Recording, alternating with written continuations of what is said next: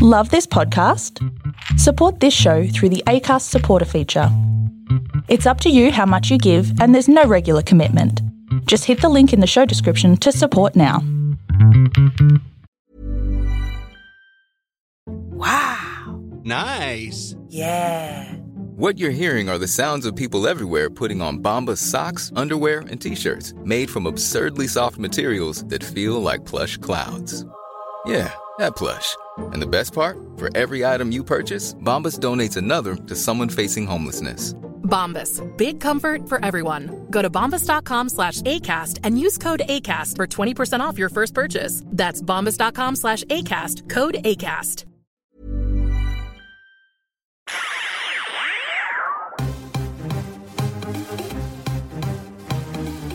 This is TV Black Box, bringing you the inside goss from the TV industry. Hello and welcome to the TV on One podcast, episode one. I'm Aaron Ryan. This is a special offshoot of the TV Black Box podcast where we can able to speak one on one with a special guest in the television media industry for an in-depth discussion. Our first guest is none other than the Australian script executive and Australian drama creator, royalty, Mr. Bevan Lee, the man behind All Saints, Always Green, and Packed to the Rafters, Winners and Losers, A Place to Call Home, and the new series Between Two Worlds, which premieres at 8.30pm this Sunday, the 26th of July, after the premiere of Farmer Wants a Wife. Bevan Lee, thank you for joining me at TV Black Box. Thank you so much. Hey, none, none other than royalty. You- You're making me purr right out the gate. What can I say? You are indeed so many shows. Well, let's get to it. This because this is the main question. When thoughts go through your mind for a new show, you have a track record of creating hits and shows that resonate with the Australian audience. So, what is the secret? What creative elements come together in your mind that you believe will then resonate with Australia? You, you never set out to, to, to set out to write a hit. You just get a.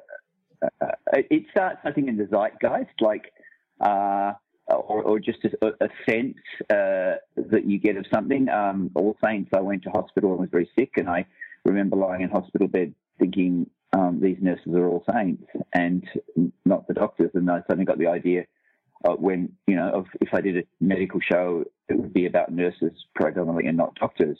Uh, you know, then I hooked up with Susan Bower, who co-created it with me, and and and, and she had been a nurse, so that that was uh, the syn- synchronicity there. Um, uh, Rafters, I just remember thinking there was a lot of dark stuff on on the television landscape. The very good Underbelly series, but they were very dark and nihilistic about the human condition. I thought it was time for a bit of a you know brighter show, and um, uh, so, and as a consequence, uh, I sort of noticed that a lot of people, kids, were going back under their parents' roofs, and I thought that was an interesting.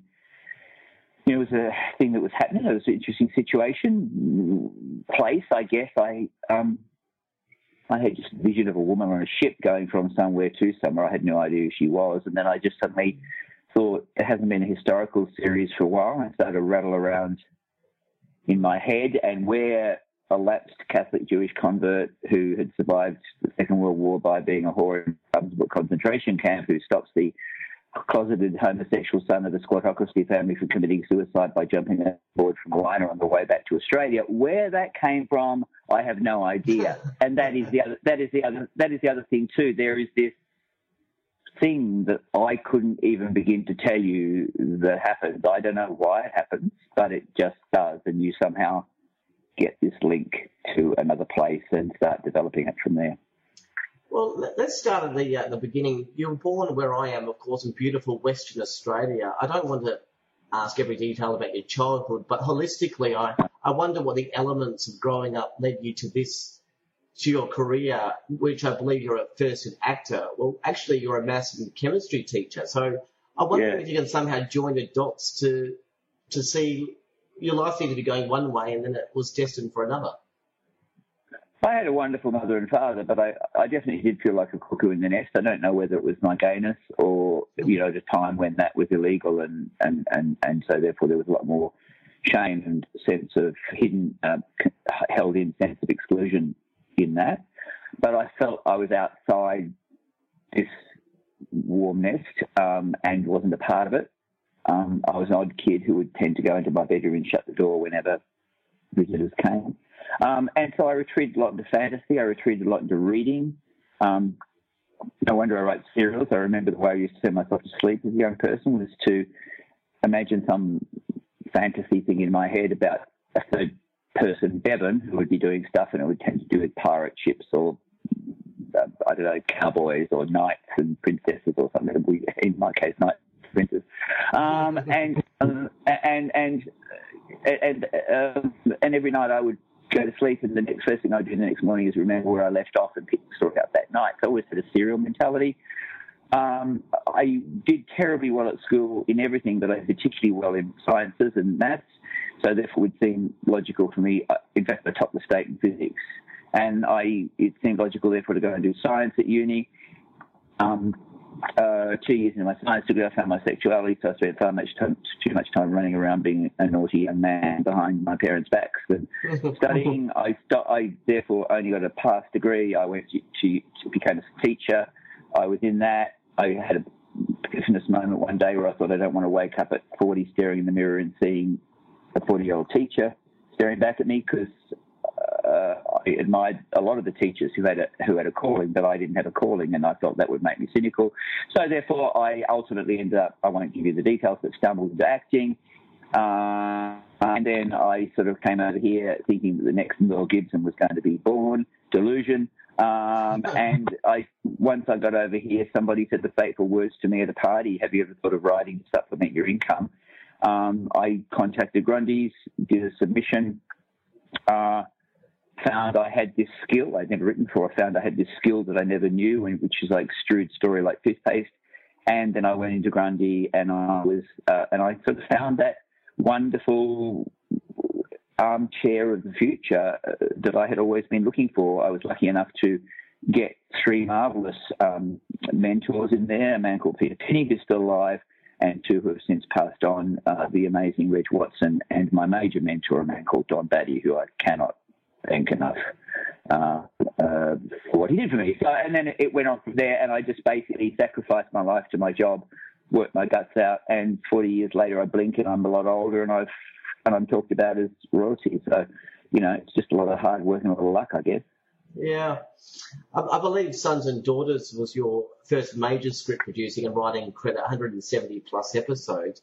So although production yeah. technology and times in general have changed, has the art of writing changed uh, with that? Or in its simplest form, is writing for Sons and Daughters the same process for writing a show like Between Two Worlds? Um, I think uh, uh, the budgets have changed, therefore there's a lot more one can do. I mean, uh, they used to think back then that it was somehow a conspiracy of ineptitude going on um, with the sort of strip serials we had. But when you had uh, the budgets we had back then for those shows, you had to craft your story to allow it to be shootable. And so a lot of the choices you made that perhaps to those who would have liked higher quality drama, who would compare us to BBC drama for that's unfair. Um, you know, uh, you had to make choices that allowed it to be shot in the way that it was shot. Um, now you can make bad choices and inept choices within that that model, or you can make good ones. I think I, was, I, I, I found my feet and I was being pretty clever with Sons and Daughters, and I think I did some some of my best plots in Sons and Daughters, honestly, way back. Um, uh, so, but the, the, the, the, the budgets have changed. So the sort of things that I do budgetarily on Between Two Worlds, which looks a million bucks, is terribly cinematic. And the, the money allows me to do things in terms of cutting and location and stuff and indeed the sort of actors we can attract. Um, you know, the, the, these have changed. Um, the craft of it, the fact that it's just sheer mind bending hard slog and gut eating tension and neurosis and that um, is uh, um, I think what has changed from back in those days is yeah. now now I have a wonderful set of people, incredible set of people like my producer Chris Mark, well, no, not my producer, that's too proprietorial. The incredible producer Chris Mark Jones, the amazing uh, Chris Chris Stenders, who's the director, the setup director on on that. Uh, I have those around to make me look better because I'm very interested in what's on the page, but I tend not to be, because I'm quite antisocial, to be as interested in the process of, of production itself, which is quite a, has to be quite a social human to human connection process. And I tend to stay beneath the parapet, beavering away on my typewriter, making sure the scripts are as good as possible and rely on amazing like Chris and Grieve to um, to run with that and and make me look as good as my words on the page can. So those things have changed. Um, yeah. Um, uh, what hasn't changed with me is I've always been inclined. To see, I was a child of 19th century novels. I, I you know, I, I, I ate them up for, um, extraordinarily in my late teens and 20s, and so I think my creative style was formed upon Dickens and Trollope and Austen and um, uh, uh, you, you, know, those uh, Thackeray and Wilkie Collins. There's a lot of mystery wow. in Between Two Worlds and Collins. And so I think when you look at my work, I do have a style of work, and but every writer does. I mean, Salman Rushdie will never be Jackie Collins, and Jackie Collins will never be Salman Rushdie, but they're both valid in their own arena. And I have my style. Um, and that's what I do well. And I think that Between Two Worlds is no doubt, as far as I'm concerned, I hope people agree, by far the pinnacle of where uh, years. It's by far and away, as far as I'm concerned, my best show. Okay, and we'll, we'll, certainly get to Between Two Worlds in a moment. But as we flick yeah. through Sons and Daughters, uh, Home and Away, now I read online that you rewrote the first episode of Home and Away um, but I was actually interested to know what, what was it about the first script that you believed or the network believed needed to be reworked because obviously whatever you did, the rest is history. What it was boring as batshit. It was boring as batshit. Uh, they made some really bad choices. It was. It was incredibly boring. Uh, look, the way it happened was three weeks out from shoot, John Holmes, who was an old mate of mine from from uh, from Sons and Daughters days, and who I've gone on to have an incredible, you know, one of the great uh, creative associations in my career, along with wonderful Julie McGauran. Um, later on, uh, and John uh, had was working with the rather notorious then Alan Bateman, who I'd never met, and John was three weeks out of shooting the show with the director Rick Pellizzeri, and they agreed that the script just wasn't up to, to snuff. And John went to Alan and said, "Look, there's a guy I think can doctor it," and and and he said my name. I'd sort of made some creative some professional choices then that, that had got me a bit of a bad name because I'd actually got rid of some people from Sons and Daughters whose noses got out of joint. I thought I got rid of them for good reasons. They thought I hadn't got, but I got a bit of a reputation for being a bit of a tough bust. Um, because I think the show comes before individuals. Quite frankly, you, you, know, it's not a, it's not a pension plan. So I got rid of these people who are coasting along. Um, and Al, so the first thing Alan said to me when I was brought in was, "I hear you're a bit of a bastard," and I am not. I think I'm actually a bit of a gentle soul. I'm just sort of very mm-hmm. Teutonic and think the choices have to be made that have to be made. And so Alan did this to me, and I didn't know what way to reply. And so I sort of suddenly heard myself saying, "Yeah, I hear you are too." Um, you know, and he was a very senior person in the business, and he laughed, and he liked the fact that I fired back at him. And from that point on, we got on really well. He became a mentor for a period of time, and and he asked me what I thought of the script. And I said it was terribly boring. They made some big, some fundamentally wrong choices. So he then said, "Can you doctor it?" I said, "No, I can't because if I doctor this script, all I will give you is is a better bad script. It's got too many core problems to it." So I said, if you are prepared to throw it out the window, delay production for three weeks, I will go away and use exactly the same sets, exactly the same locations, exactly the same characters, but I will write you a new opening telly movie that I believe will work. And, and, and he agreed to that. They delayed production three weeks. And I was sort of sitting at home on Scotland Island, madly feeding pages into the amusingly then fax machine uh, to um, to get the thing up and, and, and shot. And that, that and that's what, what, what happened. I mean, it, it, it was a crazy time. But um, so I never say I created Home and Away because that would be wrong because a lot of work was done on it before I came along. But I certainly recreated it. Uh, and then I was the script producer for the first 18 months, and then Alan left, and John and I followed Alan across to Channel 9. I'm just uh, writing down a headline for podcast. Beverly says the original Home and Away was boring as batshit. There we go. That's a good headline. Oh, yeah. Oh, don't, don't make it. Don't make it a headline. I mean, I've got. I'm I, only joking. I have, have, I have no. I have a habit of being really honest in these interviews. So I don't see the point of me coming into these interviews and just sort of like spitting out pro forma bullshit. Yeah. Um, No, and I tend to be quite honest. And I've been to interviews before, and I got myself. Um, I won't say what I said, but I got myself really in trouble where I actually had an interview with a journo who I thought the interview was over, and they asked me the question, "What do you think of the Australian film industry?" And thinking the interview was over, I just I had very set opinions upon the Australian film industry at that time, and I made some statements which had nothing to do with the po- point of the interview. And so the headline came out emblazoning my statement about the film industry. And so I, you know, I tend to get myself into trouble. I call it my interview to reps.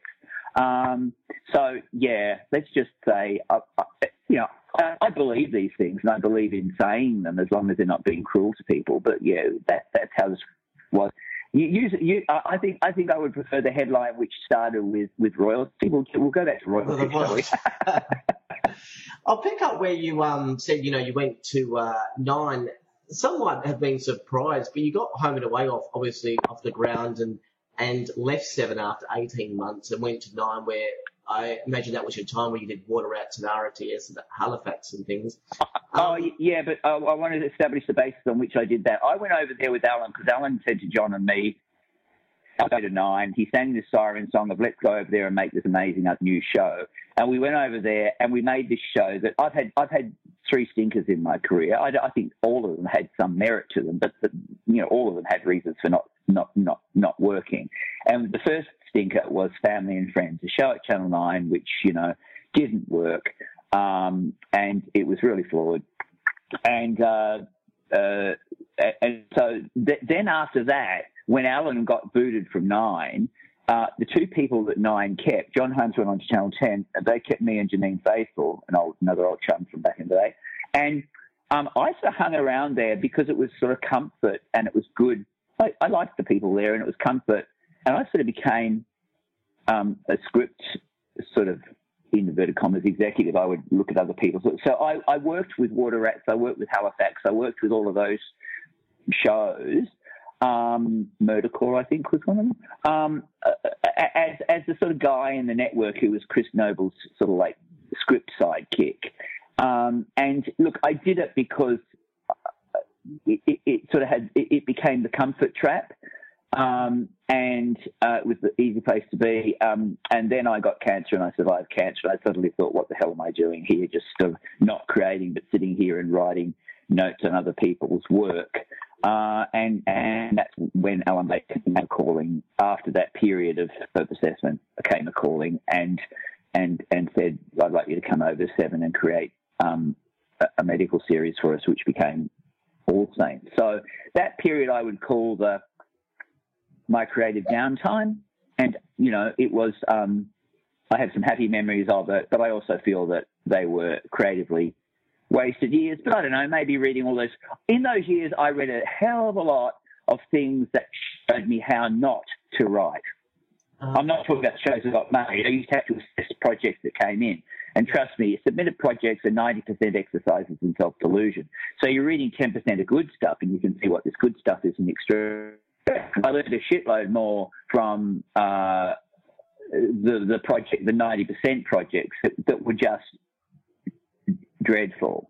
Uh, and and and I, went, I won't do that. I won't do that. I won't do that. I won't do that. So it was maybe a a, a, a learning period as well. So I have happy memories because of some of the people there, um, but it was a bit of a blank in my creative career for sure. Well, when you returned to Seven um, as network script executive, and John Holmes returned to Seven also as head of drama, the two of you obviously Yeah. created a number of shows, in, including All Saints.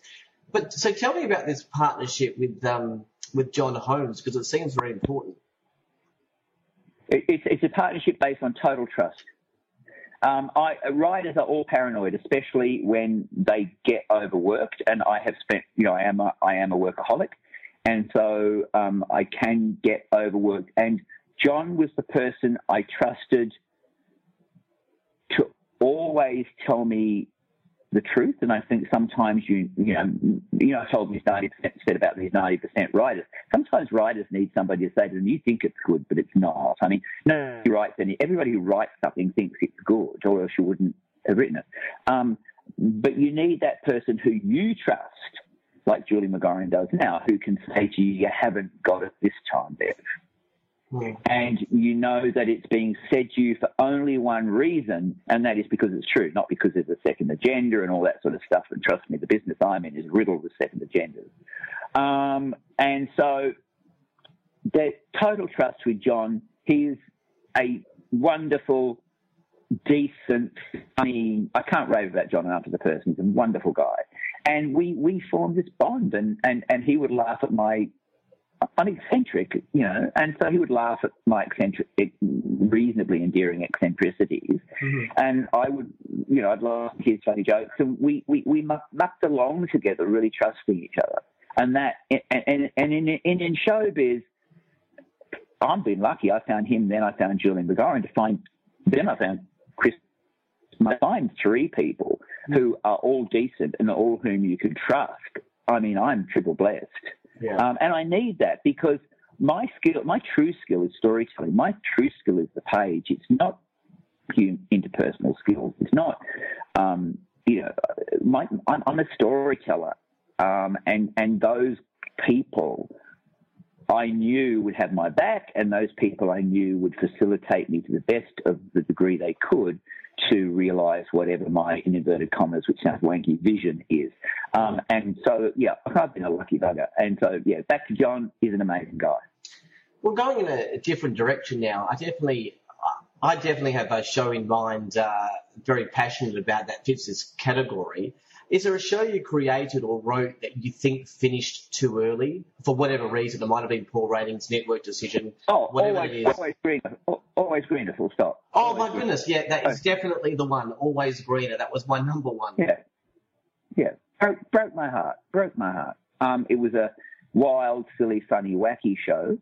I think it was cancelled on like about 1.4 million or something. I can't remember what it was, but it was it was a good figure. Um, the same as the uh, place to call home was was finished at seven on on on about I think 1.2 million. I mean, it dipped for one week. It dipped to about 800 and something because it had some huge thing against it, and that was the figure that used to drive me nuts. That's the figure the press would quote as the reason why it had been cancelled for one week against major opposition. It dropped. The other week, you know, other times it was all above a million. Um, there, you know, there was that that died not on ratings. It died on on on, on money and politics. Um, so, but always greener. Look, it was a a lovely show. It was a without being too saccharine. At, at, at the age of 50, I found um, I've been very lucky with, with love in my life, but I found the great love of my life. Um, and um, uh, we're not together, but, but he's still the great love of my life. And uh, I found this love, and um, I remember saying, and I don't want your podcast listeners to vomit, but I remember saying in one of my sort of like more high flow and romantic moments to Jamie, you took the sun out of the sky and put it into my heart so I could shine it onto the page. Although that is fairly sort of vomitously hallmark card, um, uh, it is true. I mean, he he turned a a, a, um, a, a dreadful cynic into an optimistic cynic, and out of that, if you look at Always Greener, it's a show that's both um, tart and sweet, and and its eccentricities it flips between both, and it has all those sort of flights of fancy and stuff like that. So I think that died too soon because it was very different. It was very unique. You know, it, it won the. Um, uh, note the bit of tone in my voice. Uh, it won the. Uh, um, uh, it was nominated for an international Emmy for, for best drama in the year which the AFI, by the way, didn't even bother to nominate in the best drama category. Uh, in brackets, no, uh, no business there. Ha ha ha! I don't think so. Um, and um, yeah, look, it was a wonderful, delightful show, and it, it died I, I did wonder if we're on the same page with it. Yeah, it was definitely always greener. So you did mention a place to call home. I mean, the, in the media, Yeah. we sort of had it that it was it, it was rating right right to seven, but not in the right demographic. But anyway, the, the, the loyal fan base were very loud, and Foxtel picked up the show, and uh, it obviously had a rest of a successful run. Was that a good feeling that the fans had some push in the return of the show?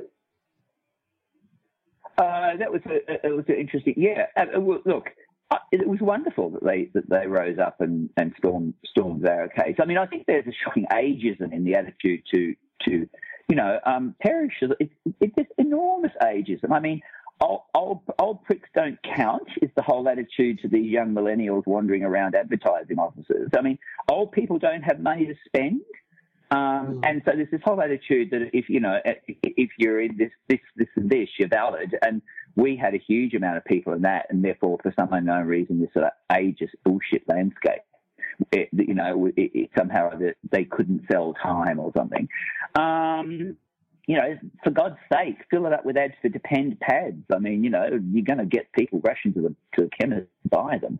Um, and, but no, we had an old we had an older audience. That was a joke, by the way. Yeah. Uh, We had an older or we had an older audience, and it was a very fierce audience. And this show has an incredibly loyal and fierce following around the world. I just got to honestly, I'm not making this up just for this podcast. I got a message from my friend in the States today to say he'd gone for a, whole, a, a trip to get out of COVID ridden LA to Washington State and was sitting in this sort of like place. And this woman who was there, like seeing he was Australian, said, Oh, you, uh, do you know of this show called A Place to Call Home? And, and I've had a number of my friends who all around the world have gone to places, and the, the people they run into, the show that they say, Have you heard of this? is a place to call home. So it has got this incredibly loyal following around the world, um, of, of, maybe of, of, of, old people, but it's, it's sold in 120 countries. It's done incredibly well.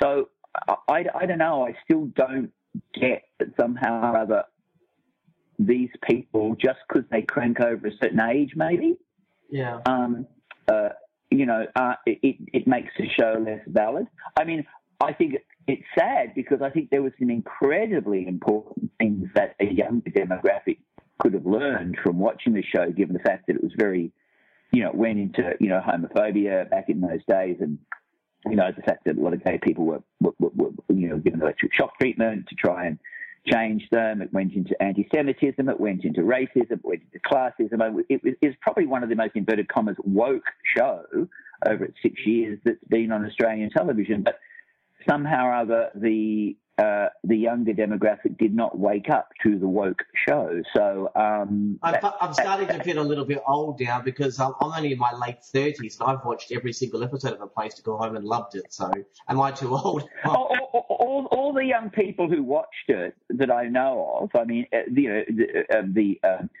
the sort of like the tales I tell is that, uh, you know all the young people who watch it. I'm going to tell you, uh. I'm going to tell you a story though. And this is what I think happened with the industry, and it might be me trying to justify myself, but I think this is what happened with a place to call home in the industry or amongst certain, you know, um, hip groups. Um, I wanted to write the anti Mills and Boon Mills and Boon show.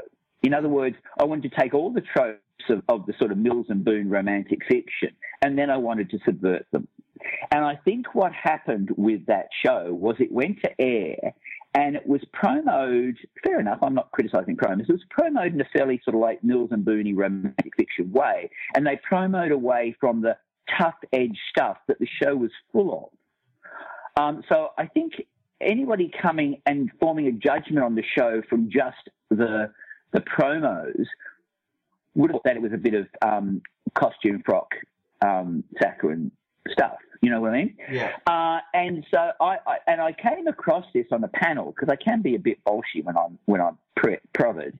I came across this on a panel once where um, a guy on the panel said in a slightly or to my uh, patronising tone, "Oh, blah blah blah, drama, not like the soft and um, and and um, mushy or gentle or whatever stuff I can't remember his words, like Seven drama makes." Yeah. like Pat to the Rafters in a place to call home. And I don't think he meant to be offensive, but I'm sitting on the panel thinking, um, F you, you, F you, you see.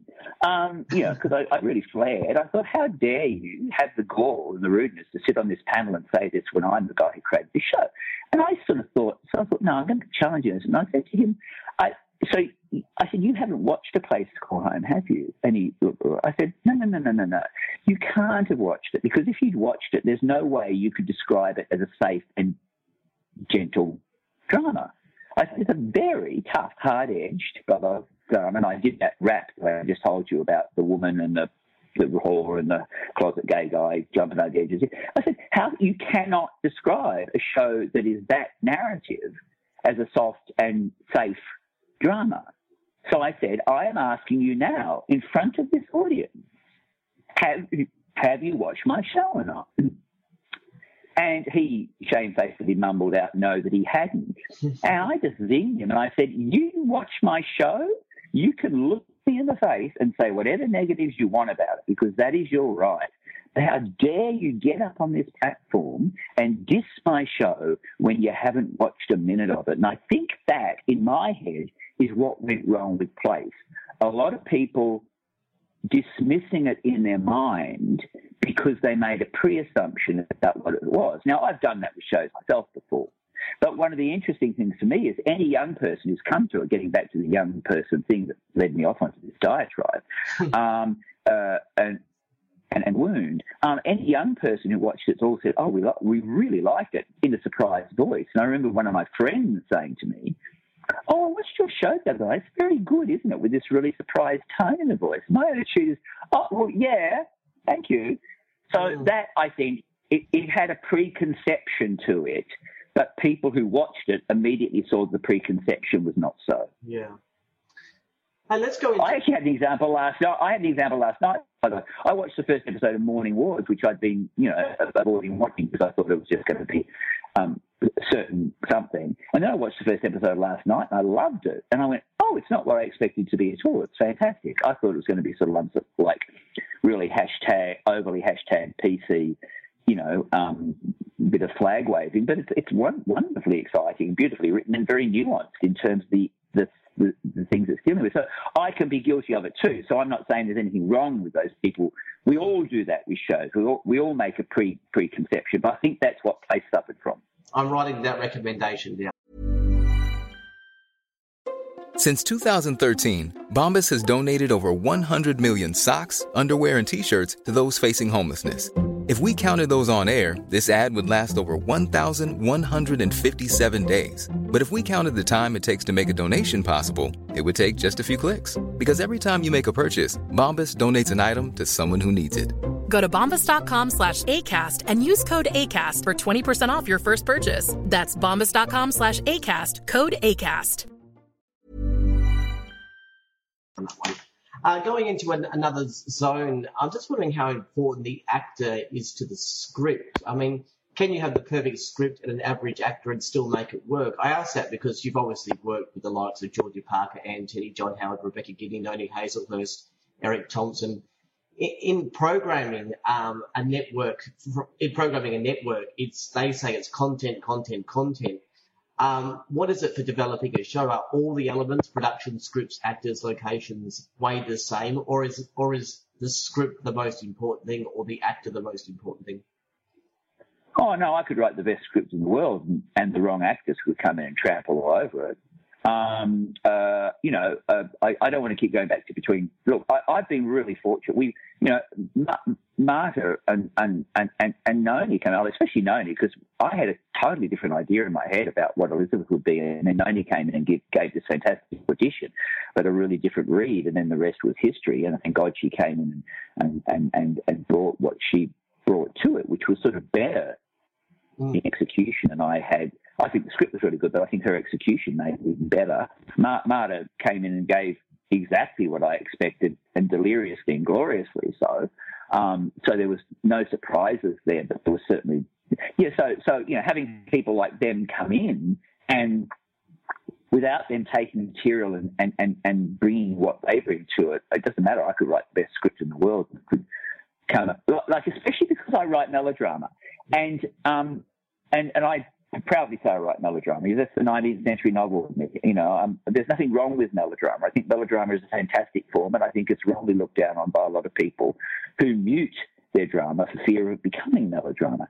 Um, and um, yeah, and and and so uh, the, the, if an actor comes in and plays my show with a wink and a nod, and my shows with a wink and a nod to the screen, then they're intolerable. The only way, like between two worlds, Philip, Hermione, Sass, the young people, um, they all came in.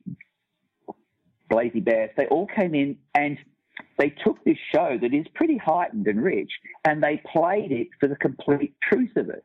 But the truth of Between Two Worlds is the truth of a situation like Jeffrey Epstein and Ghislaine Maxwell. It's the truth, truth of the situation of Prince Andrew in the palace. It's the truth of the situation of, of, of um, Johnny Depp and Amanda um, Amanda Heard, isn't it?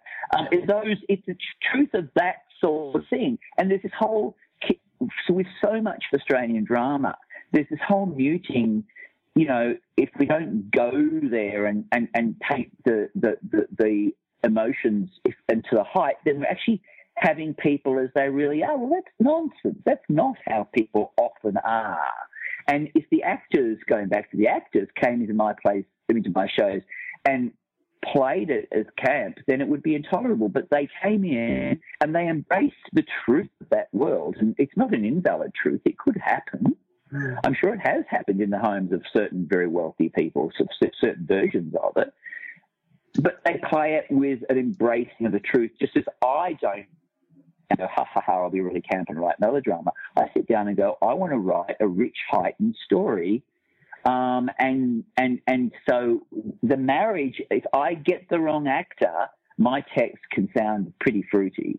But if I get the right actor, it sounds like really Rip Snorton uh, stuff. Now, Philip gave me a beautiful compliment. I'm not trying to be um, arrogant and say I'm Shakespeare, for God's sake, but Philip, who's done a lot of classic theatre, said to me of my dialogue, which I wanted to write really rich text. I didn't want to have people talking in mundanities. He said he was really enjoying with my dialogue on the show because um, he said, you know, you, you write rich text. You don't write, you know, you, you have, you write words like marbles in the mouth to be negotiated and got out in a, the way that they should be. And so that was a beautiful compliment from somebody like him who dealt with so many classic texts, who recognized that I think you can give actors very, very rich text, very, very um, uh, uh, metaphorical, me- metaphor filled, you know, um, uh, rhythm, rhythmic text, and and and but you get the wrong actor, unlike you know an actor unlike Philip who can't play it, mm. and it sounds like you know di- death by di- word diarrhea. So yeah, it is essential, I think, given the way I write and and the inverted commas in my more mel- melodramatic shows like Place and this one that I have actors who can negotiate the dialogue and make me sound as I intend to sound. Yeah. Do, do you actually get a say in, in casting? Because I, I can imagine when you're writing something in your mind, you're thinking this, like you're sort of picturing, for example, Marta Dusseldorp or something like that. You did you get then? I've written this script, and I think you should go down this path. Do you have any say in casting? Yeah, oh, yeah, I'm there. I mean, you know, wonderful Anne Fay, of course, with, with, with Between Two Worlds. You know, they they uh, they come up, she comes up with the ideas, uh, her and Lee, Offsider, uh, they come up with ideas to put at us. Then you've got, you know, Julie, you've got Chris, you've got the director, you know, the setup director, Chris Stenders. Um, they're there, of course. Um, but I, for some roles, I had somebody in my head. I had, um, who I have? Um, Oh, Sass Wiseman uh, as Sophia in Between Two Worlds. I always wanted her, but I can't go in, nor should I be able to go in and say, I want Sass to play that role. I went in and I said, I've had Sass in my head as I've written this. Um, I, I, told Sass that I was writing something for her, but she's a sensible enough professional to know that that's no guarantee, that I can't guarantee that. Um, um, Dominic Auburn, a young actor who, who, who I think is a very, very good young actor. I actually wrote the role of Bart in the show for him, but the show was so long in development that he sort of aged out of being able to do that. And I, I really liked Dom's work, so I wanted him in it. So I actually created a character um, that comes in very briefly at the beginning of the show. Yeah. But then by the end of the 10 hours has become a major character. And I said, I see Dom doing this. Equally so, Dom had to come in and audition. So I can say what I think but I could be terribly wrong. I mean, um, you know, the, the, thing with Noni, I had always seen Wendy Hughes in my head. Um, uh, and then Noni came in and gave this totally different reading that was, uh, I don't mean to be rude, rest in peace, Wendy, but I think Noni came in and gave a shitload better interpretation than probably Wendy ever would hmm, have. Interesting. Um, uh, oh, going back to Always Greener, I'd had various people in my head, and John Holmes said, What about um, uh, oh, how awful, John. Um, John Howard and John Howard. Yeah. What about yeah? John Holmes, John Howard. John Howard. What about John Howard? And I went, oh, I don't see John. John came in and he he you know he suddenly once he had read it, it was like you couldn't imagine anybody else. So yes, I can have vision, but I, I love being proved right, and but I also equally love deliciously being proved maybe wrong in the task. So um, yeah, it, it's collaborative. Um, we all get together and and um, we ha- we can be of a mind, or if we're not of a mind, we have a respectful stoush about it. Yeah. Uh, different tact, and um, I- I just find this a fascinating question. I don't know if you if, if you do. I was wondering if there was a time you had a storyline that you had wrote, um, and that you were talked out of by the network, or vice versa. You know, vice versa. The network wanted to go in a different direction, and you ultimately stuck uh, your heels in to go in a different direction. I ask this because I wonder if there was a sliding doors moment where someone, uh, for example, uh, they'd actually originally planned to kill Alf Stewart off Home and Away in the first 12 months, but it was blocked, and then the rest is history. Is there a storyline from a, uh, from any show that stands out that if it was heading in its original direction, we would have missed out on dot dot dot? Who told you they were going to? I, I, I created the first eighteen months of storylines, and as far as I'm concerned, there was never any intention No, of killing. no, no, that was that was an ex- no, that that was definitely an ex- like a, a hypothetical. Oh, oh, you just made that Yeah, example. I made that Oh, example. oh, okay. I'm just wondering if there was a show Oh, no, no. where we, Oh, we, we know classic, how it's classic. gone. Yeah. No, classic, massive one. Um, I said, I was working on All Saints. I was going, mm, something's not right, and something's missing, blah, blah, blah, blah, blah. And I came up with this idea, and I went to John and told him, and he went, I really love it. And and then we went to the programmer with it uh, at that time, and um, he didn't, but we stuck our ground, and the rest was history. And it was the decision to make Georgie Parker's character a nun. Oh, Now that show would have been utterly different if Georgie's character had not been a nun. I wanted Erst, and I thought, in this day, you know, why, why a sensible nurse? You know, why on earth can't she, you know, at least have casual sex for God's sake? You know, why can't blah blah blah? And there'll be all the old fashioned tropes of why she can't. She's too busy, or she's got a kid, or she's that. And he said to John, if she was a nun, she couldn't have sex, could she? Mm.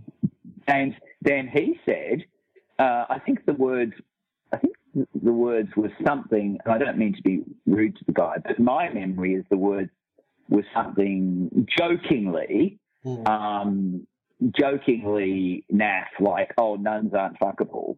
Uh, Um, you know, but that's, uh, you know, that's the sort of, I'm not accusing you, that's the sort of silly nonsense you say when you're in a relaxed room, for God's sake, you know, giving responses. But there was a bit like, well, she's a nun, so if she's not, they didn't see the tension in it. They saw rather the, the, the, the, the and, and I think that show would not have been anywhere near as successful if George's character had not been a nun. And then we couldn't have done that story with Eric coming in later on, um, uh, which was Susan's suggestion, that story, um, of, of Eric coming in and, and then having had the history before she went in to be, to become a nun. And so, you know, she wasn't a virgin and they had the, the, the, the tension between them. So that would have been a huge change. Um, I've had stories that rightly or wrongly I've been told I, I had a big one I really wanted to do on um, a place to call home. Um, and the, net, the Foxtel felt that it, I didn't think it did, but Foxtel felt, felt that it changed the, um, that it, was, that it might have been a bit jumping the shark, and so I respected that. They felt that. I felt I could have done it without jumping the shark, but you know, it's their show, so I was happy to find another direction, and the other direction paid off very well anyway. So, yeah, I mean, they're the client, so I think if they feel uncomfortable with the story, but I'll certainly fight it if I. I was happy to jettison that one because I could actually think of a better one, Mm. but I wouldn't have been happy to jettison the the, the, the nun thing because I felt that I could see the, the, the benefit of that. So yeah, that's part of the normal process. I'm glad I asked that one now. I didn't know about the, the nun. Yeah, I think it's a good. Yeah, it's a good question. Yeah, it's good question. I was, let's talk about a a show that no one's probably ever heard of. Um, one of your smaller shows called Packed to the Rafters. Um, Oh yeah.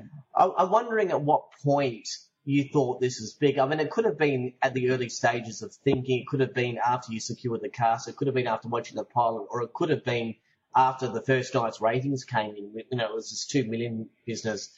What, was there glimpses at any stage that you were onto something big? I felt, and John felt, we had lightning in a bottle. The network was very nervous. Look, the network's been very nervous about all of my shows, pretty much. Some of them with, you know, like like Headland and and, and Martial Law, um, with good reason. But um, I was uneasy about both of those shows too because I didn't feel they were coming together for various reasons, which we won't go into. Uh, but I felt with Rafters we had lightning in a bottle. We had Eric, we had Rebecca, we had the, we had you know the, the wonderful young cast. Um, I thought, but but most of my shows that was ahead of the zeitgeist at that point. The network were nervous because I've always said Rafters is is, is, is a piece of a stick of fairy floss with a huge dollop of lemon juice in the centre and it is. It, it, it, it's a flummery of a show, but it also has a very tart edge. And so the network, I think, at a time when under, Underbelly and those more, more savage shows were were rating were the ratings ones. They were very very nervous that it was too slight, and so you know success has a million fathers and failure has none. So of course when it came out, it was a success everybody was walking around and good on them saying that they always knew it was going to be one, but no, they didn't. They were very nervous. Um, um, not unsupportive, but they were nervous nervously unsupportive, whereas we felt we had lightning in a bottle, and that proved to be so. Um, we never dreamt it would rate what it did. We felt it would be a comfortable success, uh, and then it came out the gates, and that that sort of threw us. Um, I think we're just being were being modest. Um, and but then that created its own set of problems because nobody was interfering when it was just in development, and nobody was interfering, um, you know, in, in the stuff that we'd done. But once it was a success, then people became that that success would be hurt in some way. So, uh, you know, the, I think the first six or seven months of that show were the best of the show because nobody interfered and we just did what our instincts told us. And then from that point on, everybody started to get nervous and, and, and, and there was sort of more and more as time went by, second guessing to let's not have any storyline that might offend the family viewers. Then, of course, we came to the famous, what I call uh, Mastigate, uh, which was the storyline I did, like to this day, I stand by because I think it was a really good story about the son who is married to the attractive wife, but he forms fantasies for his right. co-worker at the office and comes home one night and his wife makes it clear that she wouldn't mind some sexual contact. He slides off that, goes into the bathroom, and she walks into the bathroom, which he has in, a, in uh, un, un, uh, not locked the door, uh, inadequately locked the door, and she walks in and sees that he was masturbating, fantasizing about this woman at work, and she says to him, "We have some," and it's about it's a story about marriage, about young marriage, yeah. about you know, and it was based totally upon a story that happened to friends of mine, um, and um, I saw nothing wrong with the story. I thought the world was pretty together about masturbation, quite frankly, by the time we got to that stage. Um, and the show went to air and the heavens opened. The shock jocks got onto it. The conservative religious groups were calling in.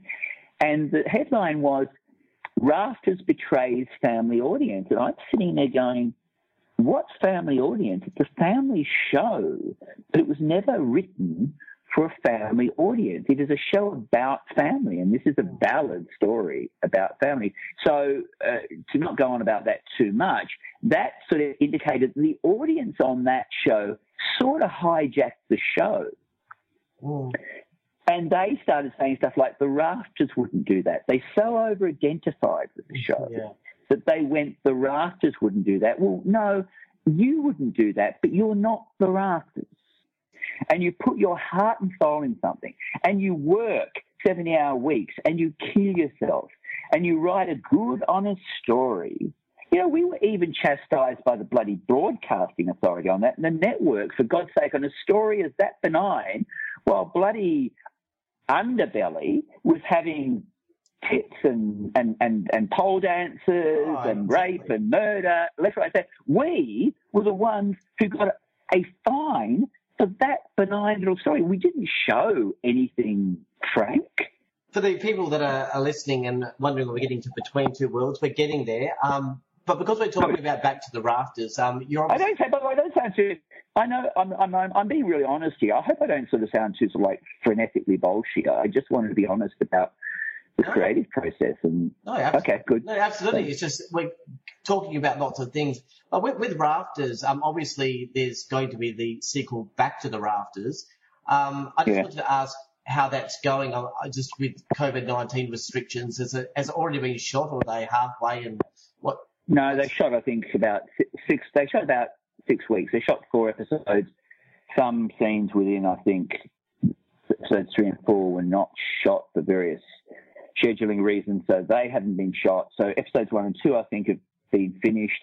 Three and four can't be finished until that extra material is shot. And five and six haven't been shot at all. So when that will they will reconvene and do that, I don't know. Um, so that's a bit of a, a trick. Yeah. I, I see the whole cast is back, obviously minus uh, Jessica Marais. There's always this good old debate about, um, isn't there, about recasting versus dropping a character and saying the character's living in England or something. Changing the face of a character, people have grown to love it, can be a challenge. Do you know the thoughts behind the decision to recast as opposed to, you know, she's living in England? Well, we couldn't we couldn't rewrite. We were in the tunnel, so we couldn't rewrite. Um, I said I wouldn't go back and do the show. Um, I'll be honest and say I didn't want to go back and do the show. Um, uh, I found a reason plot wise to go back and, and revisit. I revisited it. And when it first came up, I didn't want to do it.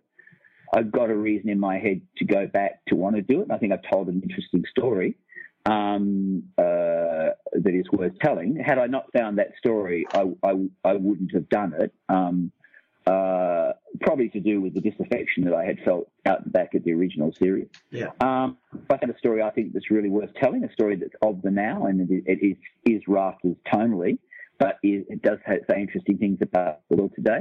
Um, but I did say I wouldn't come back unless we had everyone.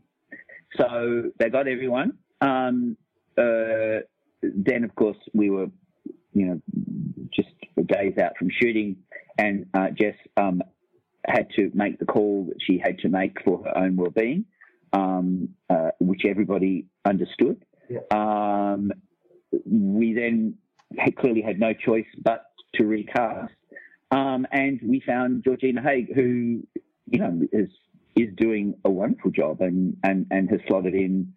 So I think the audience will know why, so they will come to it, I believe, in goodwill. Hey, listen, the best piece of cast recasting was back in the days of Restless Years when there was an actress who got a bit above herself, and Reg Watson, Reg Watson was a bit like me, I think, a man who, who, a very kind man, but a man who will not take any nonsense and will call nonsense out.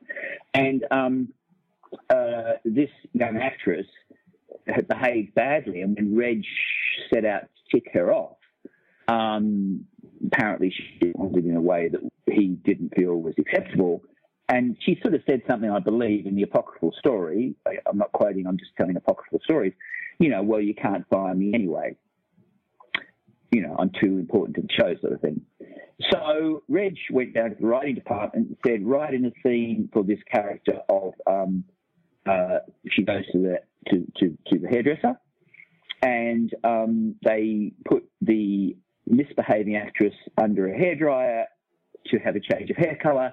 And when the hood raised up, uh, the dark-haired performer was now a blonde performer played by a completely different actress, and the show went on.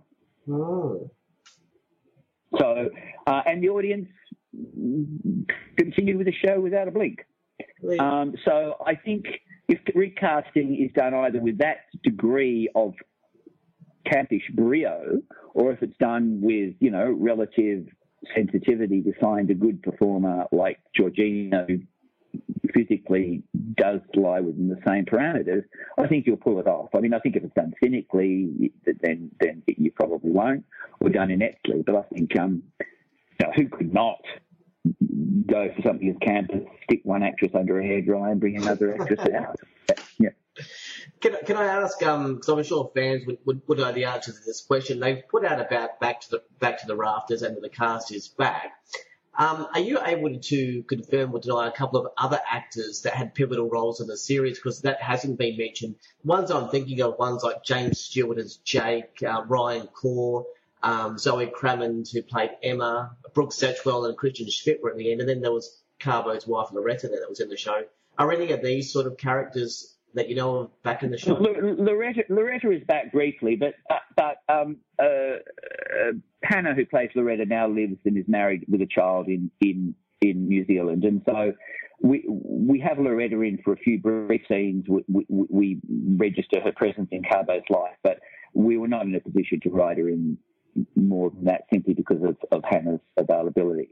Um, the other characters, look, you know, we're coming back. It's called Back to the Rafters. It's back to the Rafters, Yeah. and those characters were, I would call, Rafters Spill.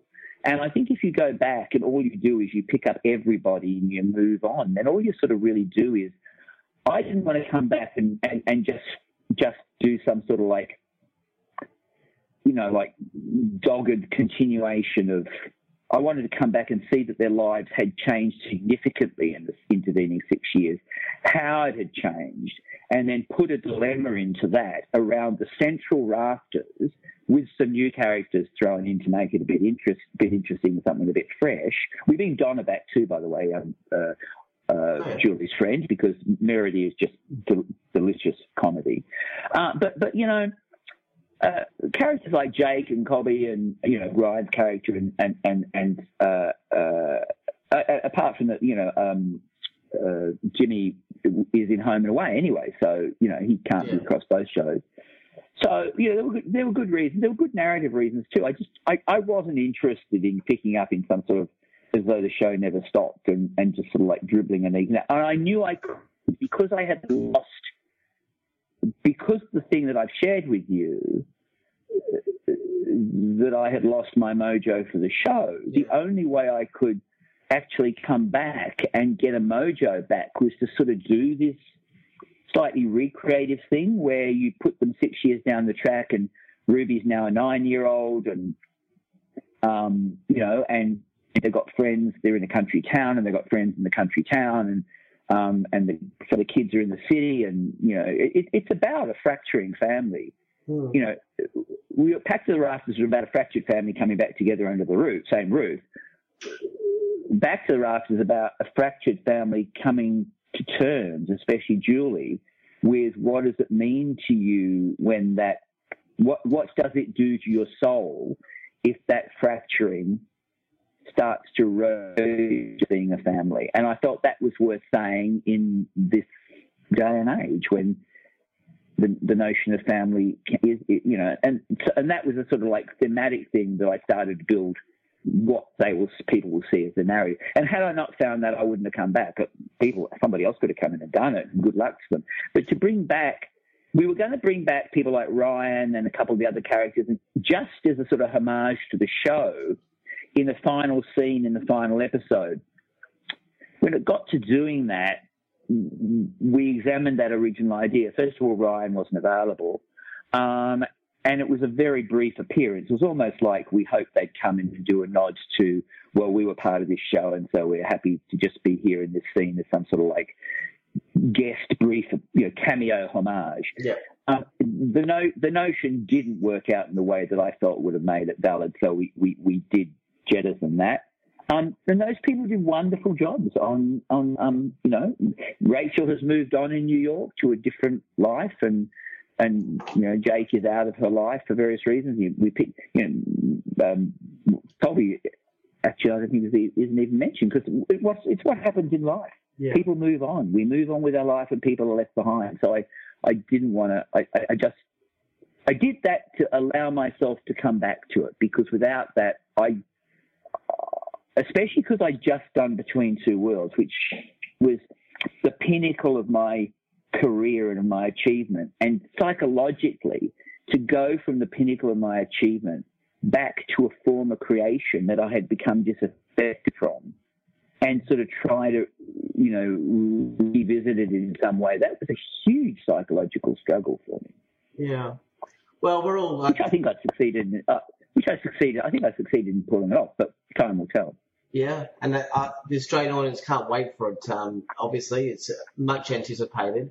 I want to go um, completely. Yeah, look, look, I, you know, I, I hope, I hope, you know, it's just interesting going with with, with, with, with Amazon because they have their own. Um, uh, it, it, will be Amazon's yeah. rafters. It won't be Seven's rafters. It, it's it's it's um it's been shaped through an Amazon lens, um, and so yeah, it will be interesting to see. Um, one hopes it's it's a great success for them. Um, sure. Uh, time will tell. On a complete uh, 180, your Wikipedia page, you know, we're going to Wikipedia, always the trusted source of information. It says, it says yeah. Lee is openly gay, and in 2007 he was nominated as one of the 25 most influential lesbian and gay people in Australia by online digital media site Same Same. Were you involved in a particular gay rights movement, or is the influential part linked to the fact that you were a gay person in an influential role in Australia? I think I'm a gay person who has been who never made any secret of.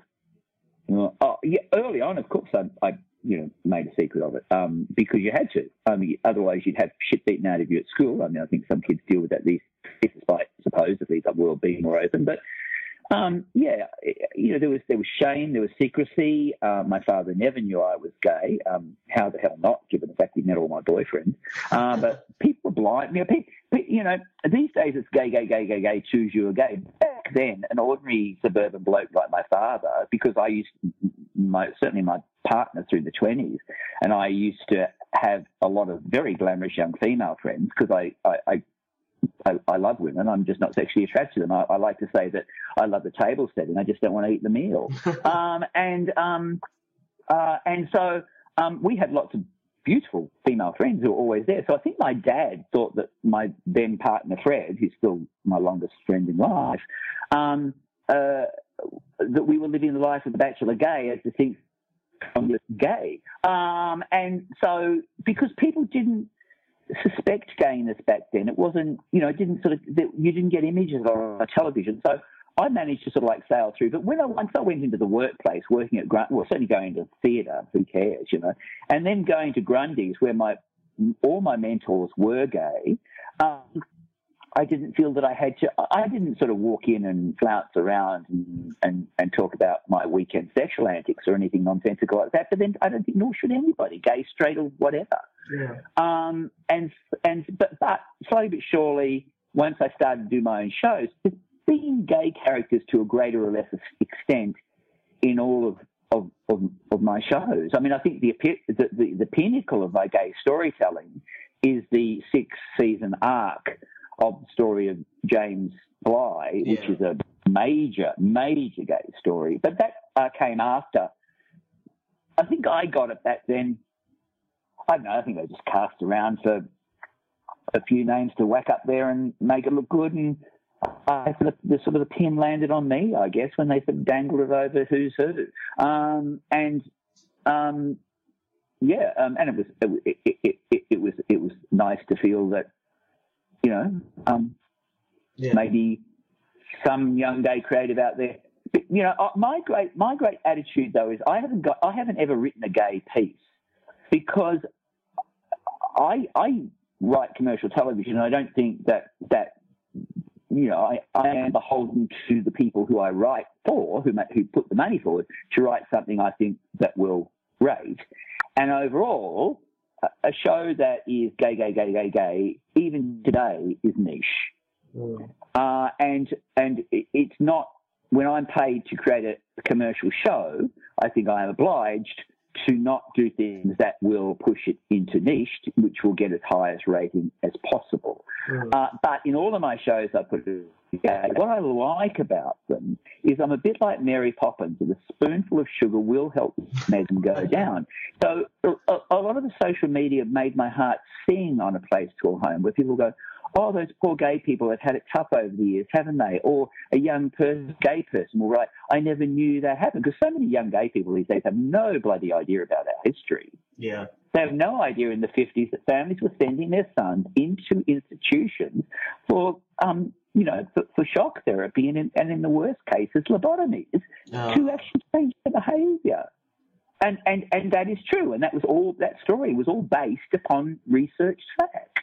So it, it, it, makes my heart sing that uh, my audience, hopefully over the years, have got through my spoonful of sugar that is the, the commercial show and have come to the message I have inside, and that is a lot of people don't like gay people until they meet one, and then they go, "Oh, those gays aren't bad, really, are they?" Because they just think that we're madly sex obsessed.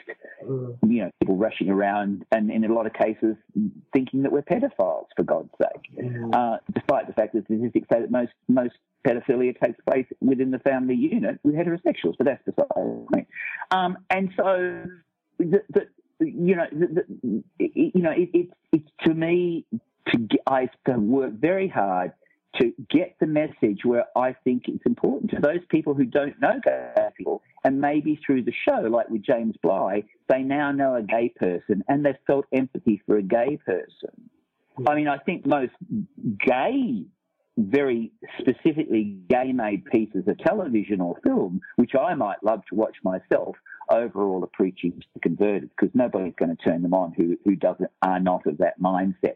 So, and I'm not diminishing people for doing that. Mm. I mean, I've seen lots of things I love, you know, um, myself, but they do preach to the converted. And my slightly insidious thing through my career is to try to plant a seed of empty minds. Yeah um, there are those that you'll never make empathetic, um, you know, and they're the ones who drip vile vitriol in messages that talk about gays should die, but you're never going to get through to them anyway. Yeah, this is actually taking me back to that. that was some of the most powerful stuff I've seen on, on TV. The James Bligh story it was. Um, I, I wasn't obviously through an era when that kind of thing happened, so watching it now, it just seems the fact that that could have happened just seems completely barbaric. Um, and it's just, it was very, very hard to watch. Um, yeah, it, it, did my head in a bit at the time. The gay press never picked up on that storyline, um, which disappointed me a little. You know, it sort of it existed, but the, the, the never sort of slightly got out to the to the, uh, the wide gay viewership that that it existed. I think it's one of the best gay storylines there's ever been on Australian television, he says immodestly. Um, and so, yeah, that, that sort of disappoint, disappointed me. And it also, um, that particular storyline, I think, shows the thumbs the nose of that particular gentleman once again who sat on that platform and described the show as, you know, soft and fuzzy. Okay, so there's a little show that you have uh, created called Between Two Worlds. I was, I was saving the best yep. for last. um, Thanks, mate. I've watched the first three episodes thus far. So, so obviously, first tell the listeners the basic premise of the, of the show. What is Between Two Worlds? Between Two Worlds is a well. First of all, it's a rip snorting, twisty, turny, don't presume you know what's going to happen because it probably won't happen melodrama. I don't know if you feel from the first three episodes, but the show does keep pulling the narrative rug out from under your feet. I don't know if you feel that watching it, but you think you know where it's going to go, and you of go, "Oh, that's what was happening in the first episode," or "I didn't realize that was going on."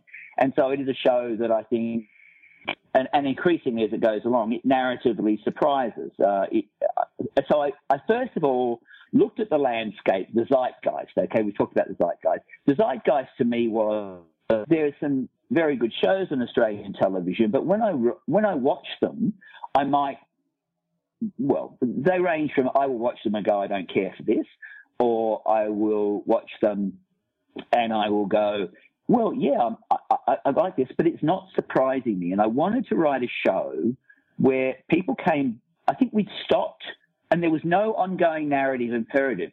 It's a bit like the shows like Deadwood to me, and even Game of Thrones. Probably, that's probably sin to most a lot of people, but I'm making my way very slowly through Game of Thrones because every time I watch an episode, I like it, but I don't finish that episode and desperately feel the need to go on and watch another one. Say, unlike maybe a show I watched recently called The Leftovers, or you know, watched Morning Wars last night, and I can't wait to continue to watch that. Um, but you know, that's just me. But uh, um, it, it's what I call narrative imperative. Deadwood never had it. Deadwood was brilliant, but I could watch an episode of Deadwood, not watch another one for two months, and then I would watch it, and I made my way through it that way. A lot of Australian television, I think, Australian television drama, has good drama within the hour, but you don't necessarily finish the hour and go, I must watch the next hour. Yeah.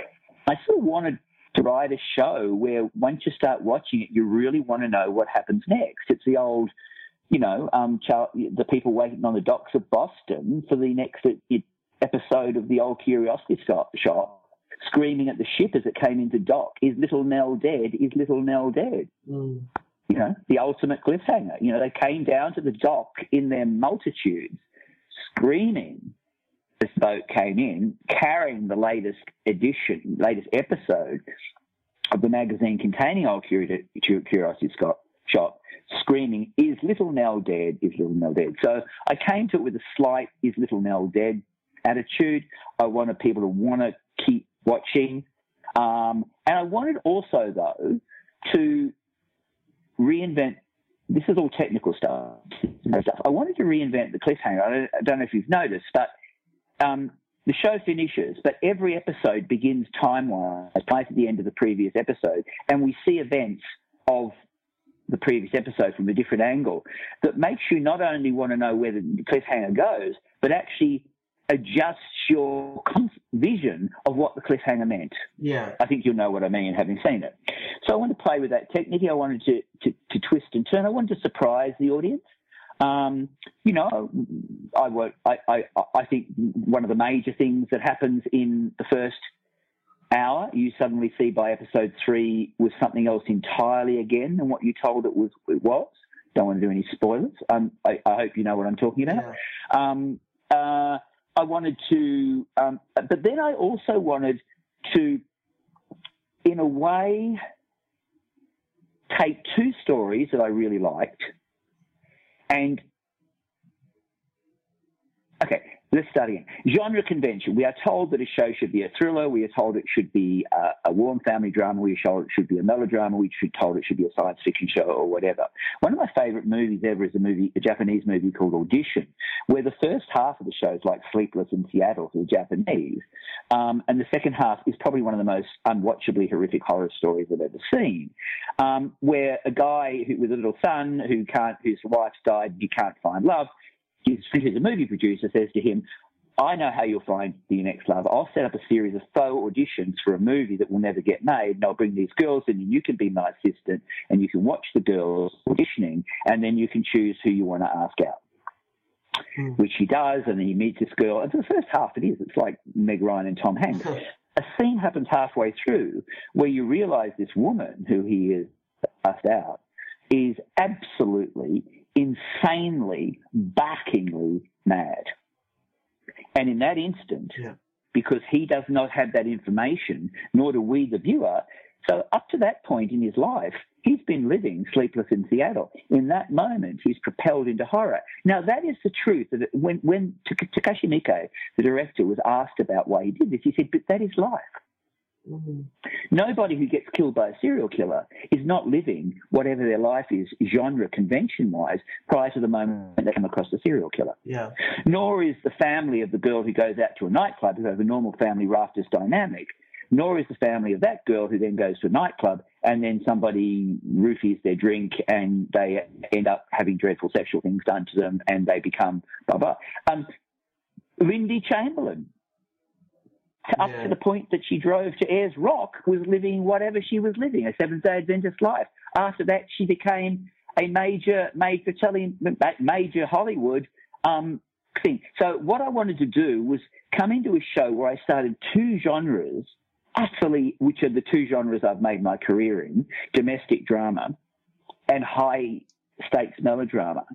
And I wanted to start them in the same hour. Both valid stories. One's an int- I won't go into what the stories are. I think it spoils it for the audience. But you got that story with Sophia, which is sort of like rafters in a way, um, and you've got the story with Philip's World, and that is you know uh, sort of. Um, uh, I wouldn't say dynasty. It's a bit like the, the show Succession. That's in, in you know, it's it's a it's a it's a nasty, toxic world, and they actually play parallel to each other for the first hour. And as you know, in watching it, you do not, and we've really worked to keep this from the from from the publicity of the show, so that people will be surprised when hit the end of the hour. You don't know in what way those two worlds are going to interact until the very final moment. The last image of the hour. For the rest of the hour, they are, they they could be separated out, and they would be two half-hour pilots for two entirely different shows. Yeah. And I sort of wanted to to do that. I found that really interesting to do. I thought the audience would find it interesting. And then I wanted to have those two shows, and they, the worlds don't merge quickly. No. I wanted to have those two shows sort of like do a pas de deux with each other until finally they become one dance. So that, and that is the technical side of it. But I think what that technical, what, the, what that technical thing and my examination of the zeitgeist, which is the basis upon which I built the narrative, which I think is a very compelling narrative, um, what that that's the basis upon which that has fed this Mm. to make it different because I, I think having done that, the show does come. A, I'm, I'm playing with all my old tropes, Mm. I've, I, I, I've mixed them up in a way that I think is makes them relatively fresh. Well, And that that was the basis. Yeah. Well, this sort of brings me to the uh, uh, point because, as I said, I've watched three episodes so far, and the only and when I say concern that, that I had about the show is is that it's dubbed as a brand new Australian drama from Bevan Lee. When people think Bevan Lee, they obviously think All Saints packed to the rafters. So they are thinking that maybe this show would be of a similar theme. Then there's people that enjoy very gritty, very high-end, high-budget production values and something that they don't only watch on Netflix and something like Home and Away and Always Greener, it's not their cup of tea. I'm just, I'm just suggesting there might be some traditionalists out there that, that will be surprised and some Netflix junkies that will miss out. This is not packed to the rafters. In my view, it's something that you would see on Netflix, a very expensive, gritty, powerful, bold, intriguing mystery, something that would stack up against any British drama on TV. I suppose it would be hard for Seven to run a promo that says, you know, this will be good because Bevan Lee created it, but also realise this is a not traditional Bevan Lee. So if you're into big budget, bold, gritty drama and Oh, but, but anybody, but anybody, but anybody who's seen Place knows that, that that that Rafters is not all I do. I mean, Place is very rough. Yeah. Place is full of murder. It's full of murder. It's full of bloody shock therapy. It's full of lies. It's full of deceit. It's full of women who survived the Holocaust by literally being prostitutes in in the the gangbang shops of, of, of the of the concentration camp. Yeah. It, you know, I mean, Place to Call Home is a really tough show. Mm. And so anybody who plays knows that I, and also pl- place is a very twisty, turny narrative where a lot of the time you think you know. One of the nicest compliments I ever got on place was, I think it was the, was the, the person who wrote about it for the New York Times, and that person wrote, and, and I sort of can reasonably quote it because it was like balm to my soul. This is a show where you always think you know where it's going, and most of the time it never goes there, but where it goes, you realize is absolutely where it should have gone in the first place. Yeah. And that's what the narrative, I think, of Place was, and increasingly became so as it went through into its later seasons. And that's sort of what the narrative of Between Two Worlds is, because whatever you think, wherever you think the narrative's going to go, even at the end of episode three, which I think the first three episodes contained a lot of surprises, uh, the the show goes off in an entirely, I think, the right direction. Mm. But I would say to somebody about the central plot and why those two worlds are linked, tell me where that narrative goes, and none of them would be right. Yeah. Uh, and so, um, I, I, yeah, look, I mean, I think of Bevan Lee show. I, I um, There was, there was a backhanded compliment, a backhanded compliment in there. Oh, no, being no, that, no, I mean, I there's some some people that that. watch Netflix shows and all that, and they would say, I would never even watch an Australian drama, nothing, any type of Australian. They're cheap and they're whatever, and I prefer my Netflix. And I'm just suggesting that these people, hopefully listening to the podcast, uh, you're missing out because this is your high end. This is your, you know, something that perhaps you would see on Netflix or something you would see on a, on a, on a streaming service or something that was, you know, off. It's it's not Oh, it's an incredibly well made. It's an incredibly well made show. I think it's an incredibly compelling show. It's got this narrative that goes like the bloody, like a bloody steam train. It's got a narrative that really surprises, I think, and delights, and it's got amazing characters and it's beautifully acted. And um, and I'm sorry, arrogance here, but it's the best writing I've ever done. Uh, look, it's an amazing show, and um, I think it's sad if we are in a world where you sort of have to go out tugging your forelock cap in hand. I mean, I mean, I mean, I thank you for the backhand compliment. I know exactly what you're saying, so I'm not criticising what you're saying. I just think it's a great shame if we have to go out and say, "Oh, really, really trust us. We're really, really good. No, please, really, really trust us." I believe that you know, hopefully, people will come to it. I think from the very beginning, given what happens in the first five minutes, I think you know they'll go, "Oh, they killed him." Mm. you know, um, and um, and so, um, oh, sorry, a spoiler alert, but I don't think it spoils it at all.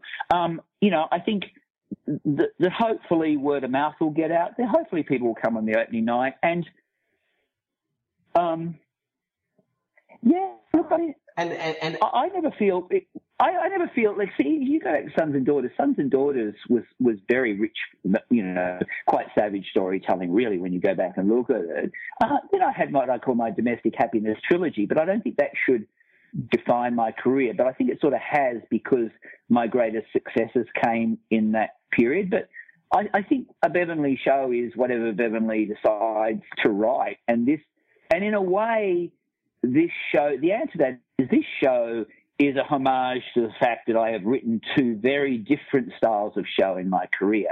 And it's marrying both styles together into one show. And that marriage, I think, is, as I approach my 70th birthday, what made me want to continue writing. Because I thought if I couldn't start, if I couldn't do something different, then what was the point of continuing? So we got the budget to do it.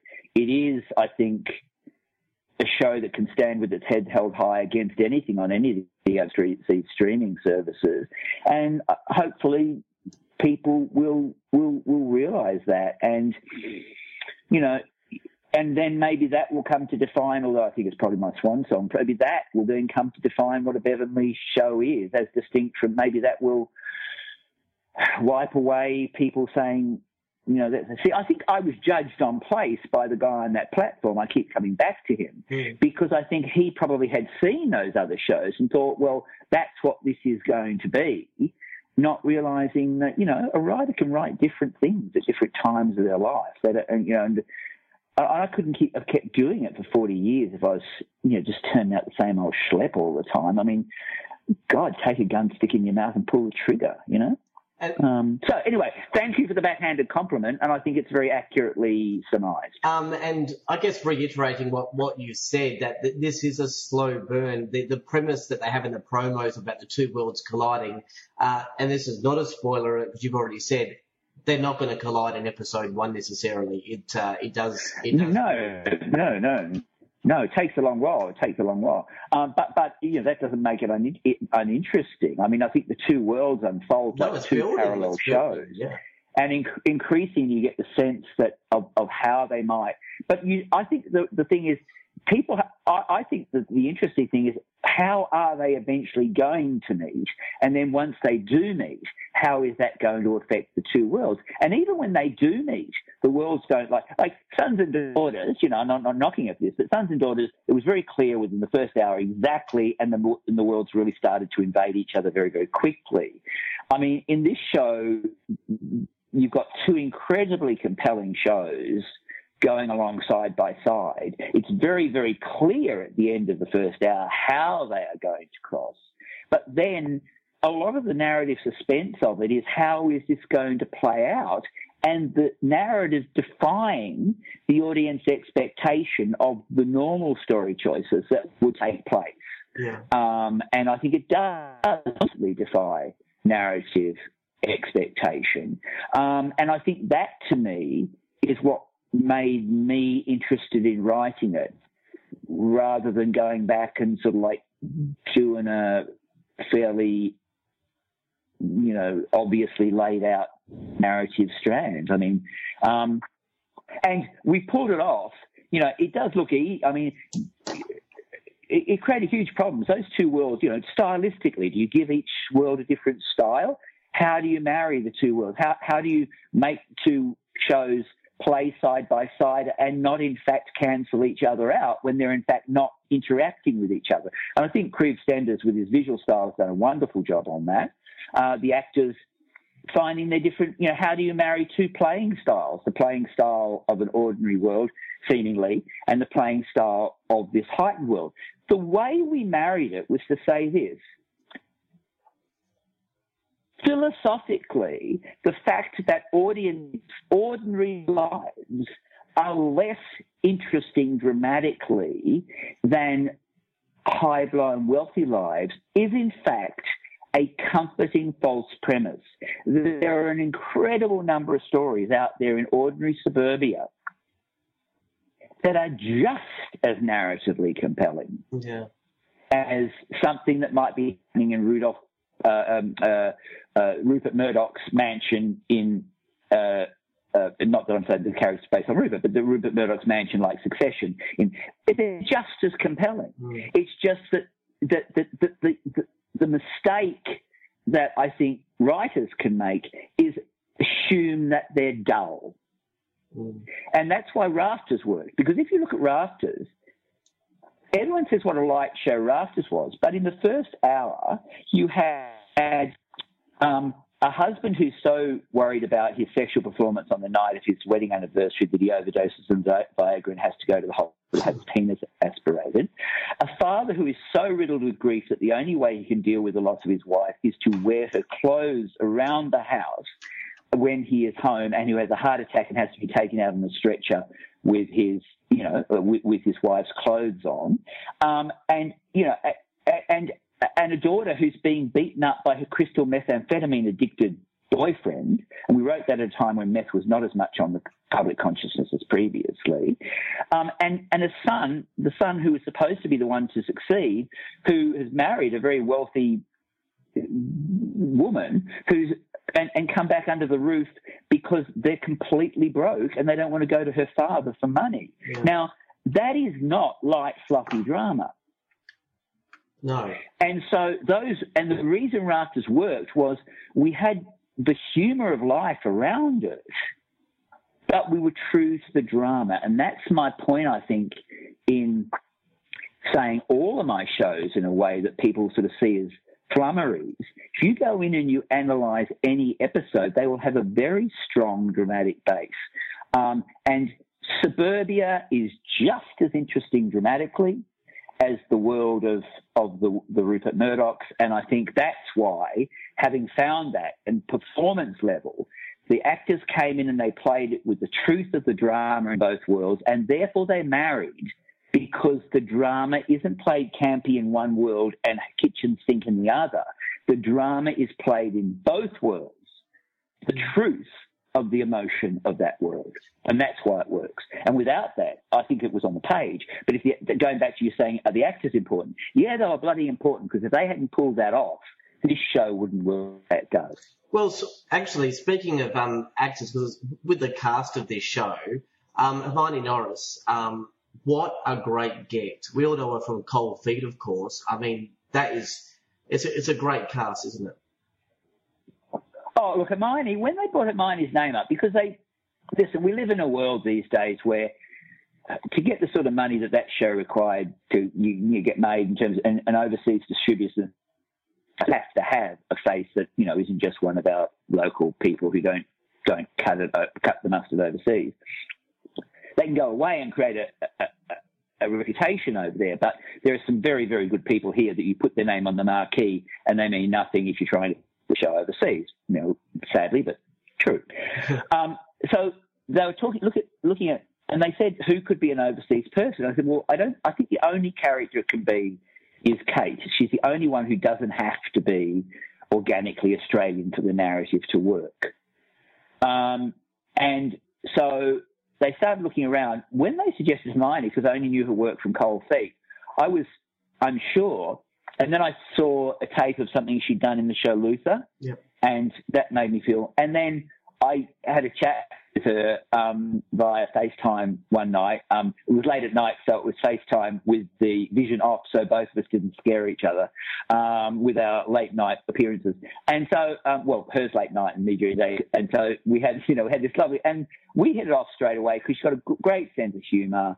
And I think you recognised in my voice, because this is a passion project for me, for the sort of it's almost a, because it's a homage to all to both the styles I've made a career in. It was and, and and I love the story, and I think it's my best storytelling and my best scripting. She recognised the passion in my. Um, I think she said in an interview in the paper today, and that's it's true. It's not her talking bullshit for, for PR. She she really jumped on board because you know her and I clicked over our, our sheer passion my passion for the project, which I communicated to her.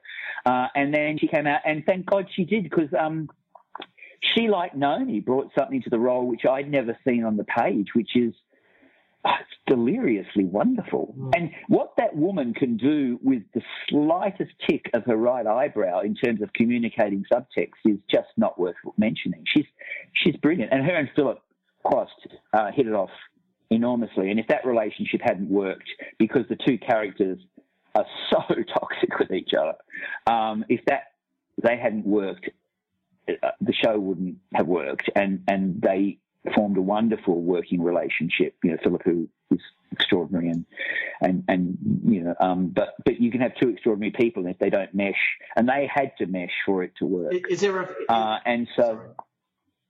Go. No, no, no. And, say, and so, yeah, we were incredibly lucky. I was um, just going to say, was there a favourite part of the show? Because for me, it was definitely that interaction between Kate and her husband Philip. It is so layered and so many elements to it, and secrets and intrigue, and oh my goodness! And those two, two. Just actors. wait. All I can say is just wait for the next seven episodes because you think if it's like if you think it's layered up the end of episode three, oh my god. Um, look, the interesting thing was um, I love what Sass Wiseman does with her role.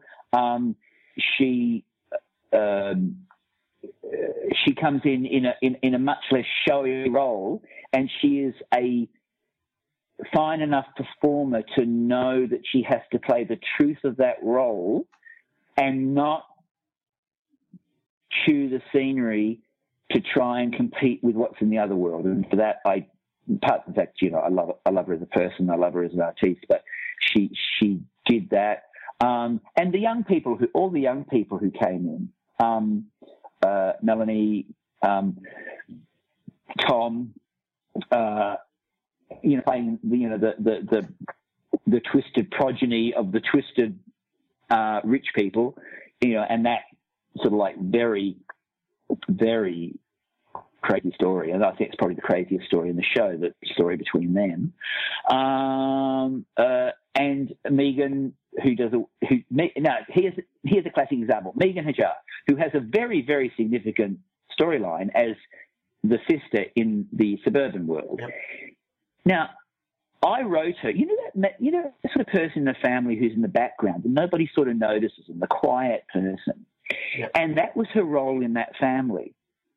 The the daughter who'd been eclipsed by her brother and a father who is now dead and a strong-willed mother, and who's who's sort of like just she's just there. You take her for granted that she's there, and she was a wonderful enough little artiste to come in to those first three eps because you don't really hit what her story is going to be till episode four, and it comes out of what is established in those first three eps that she is that sort of like the wallpaper. She's the person in the family who's taken for granted. And she was such a wonderful little trooper playing that and not trying to pull focus. Once again, like Sass, playing the truth uh, and, and, and, and holding back until she gets to the time where I give her the storyline that allows her to soar and run with it. Mm. Um, and that explains exactly in the storyline why she's been the woman of the first three episodes that you see. And so, look, uh, you know, they're, they're, they're, all, wonderful. Um, you know, really. And, and, and, and with all of them, I was blessed that they all came in. Uh, Blazey Best, wonderful as a nurse Sandra, to play the truth, you know. But also, it's two people like Dom who comes in. Dom's in one scene in the first episode and doesn't really return until episode four. And you sort of guess because, you know, he you see him episode one, he makes a fairly dazzling physical impression in that brief scene. You sort of figure, well, what's he there for if he just does that? And then he holds off and comes in in episode four, and by the end is one of the main characters in the show. So, you know, once again, actors who are prepared to come in and be what they are in the moment rather than wanting to twist the moment to be more than they should be on the tapestry at that time. Blessed in that. Um, this is going to be the blandest of uh, questions, but I just thought I'd mention what else you'd like to mention about the show. The reason I say that is because I'm so hesitant to ask questions that will give away storylines because I've seen it and giving away anything in this show is would be to the detriment of people that are watching it. It's so good. But um, Thank you. That that is the best compl- that's the best compliment you could give me. They've had a terrible time in promos working out how to promo the show Oh, that'd be the worst. because yeah. But it's the worst because how the hell do you promo this show without giving away secrets? And you know, uh, you know, I think you'll agree, even up to, and there's even there's a shitload more to come. Excuse my French. Um, uh, uh, the, the, the more passion I get, the, the more vulgar I tend to get. Um, the, the, you know, the, the, the, the each episode unfolds, you know, more and more and more and more secrets from this Pandora's box of secrets. And all, and, one of the things about the show is it sets up a show in which one side looks like they've got no secrets, and the other side looks like they're, they're riddled with them. But the interesting thing as it goes along is that the world of Sophia that's presented in episode one is riddled with just as much denial and secrets and and dysfunction. It's just that it's been swept under the carpet better, and that, that these people in the other world, I, guess, let it spill more. Uh, the, uh, the two worlds, I believe, between two worlds is, is is on the most basic level between the worlds of Sophia and the worlds of Philip. But thematically, to me, the two worlds that it's between is the world of what we present to the world and what we hide. Yeah. And everybody does that. We all have, I have my Jolly Green Bev suit that I put on. I am one person in my private life, and all my friends often go, that's not you. But, um, and then I have the other guy, the sort of professional guy, because I'm pretty reclusive and not very social person. I almost have to put on my Jolly but Green Bev suit to go out in, into public amongst people because I much prefer than the my friends, the characters on the page of my shows, and I actually do prefer socializing with the world.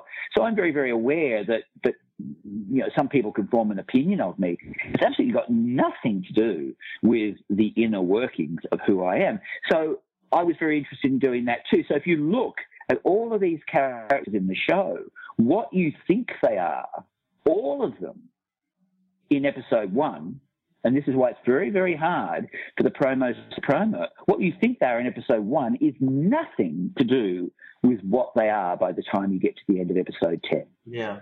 None of them.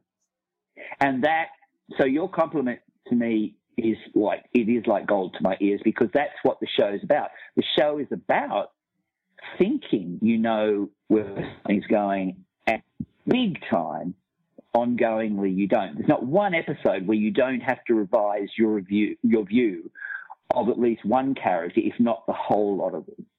But that's what we do in life. I mean, there's nothing, you know, I don't know why it's not done in more drama because, you know, usually what happens in drama pilots, you set up the pilot, you slay it out on the slab at the front. This is that one, this is that one, this is that one, moving right along. To a certain extent, Rafters did that, quite frankly. Yeah. It was all laid out. I'm not criticising it. That's that's Julie. That's Dave. That he's the goofball son. He's the he's the screw up son. She's the yeah. And it was all laid out on the slab, and then the stories carried on from there. But life's not like that. You meet somebody, you might go out on a good first date. By date three, you've got a crazy stalker. Yeah. Or you might, you know, or our friends, the friendships. You know, we, you might meet somebody and not like them, and then then a year later you go, how did we form a friendship? So that to me is, I think, one of the ways the show is most like life, and that is we get to know these people by degrees, just as in life we get to know people degrees, and those are the two worlds that I think the show is between: surface perception and internal truth. Well, the bit that's interested me in, in what you've said there is, as I said, I've watched three episodes, and I thought by the end of episode three, you sort of get a sense of, oh, okay, this is where the show's going. But you've just sort of mentioned, if if that's what's happened, what I thought up to episode three, it's it's still going to keep unraveling. Now, I, I thought I was going to. Trust me, whatever, whatever you think at the end of episode three is going to happen, it's not. And I know I know what you're talking about, and it is so not that big time, Oh. so not that. I predicted. I predicted. And, and, and, and I did it deliberately. I did it deliberately. I wanted the audience to go, ha ha ha, I'm ahead of you. And I'm sitting at home on a Sunday night watching it going, ha ha ha, you think you're ahead of me, well, you're not. Uh, so it's just my little perverse game with the audience. Beautiful. But it's also what I think is good. It's the sort of storytelling. If it's my swan song, and it probably is, because look, I'm 70 in November. I see a lot of contemporaries, to be frank, dying around me. I'm a lucky enough gay guy to be HIV negative who didn't die of the big one, and many of my generation did. I've survived cancer. I'm sitting up in my eyrie here making sure, as a type 1 diabetic, that at my, of my age, that COVID doesn't kill me. And, and so, you know, death increasingly comes into your thoughts, you know, without being morbid. And all I know is when I do die, I don't want to die with a head full of characters.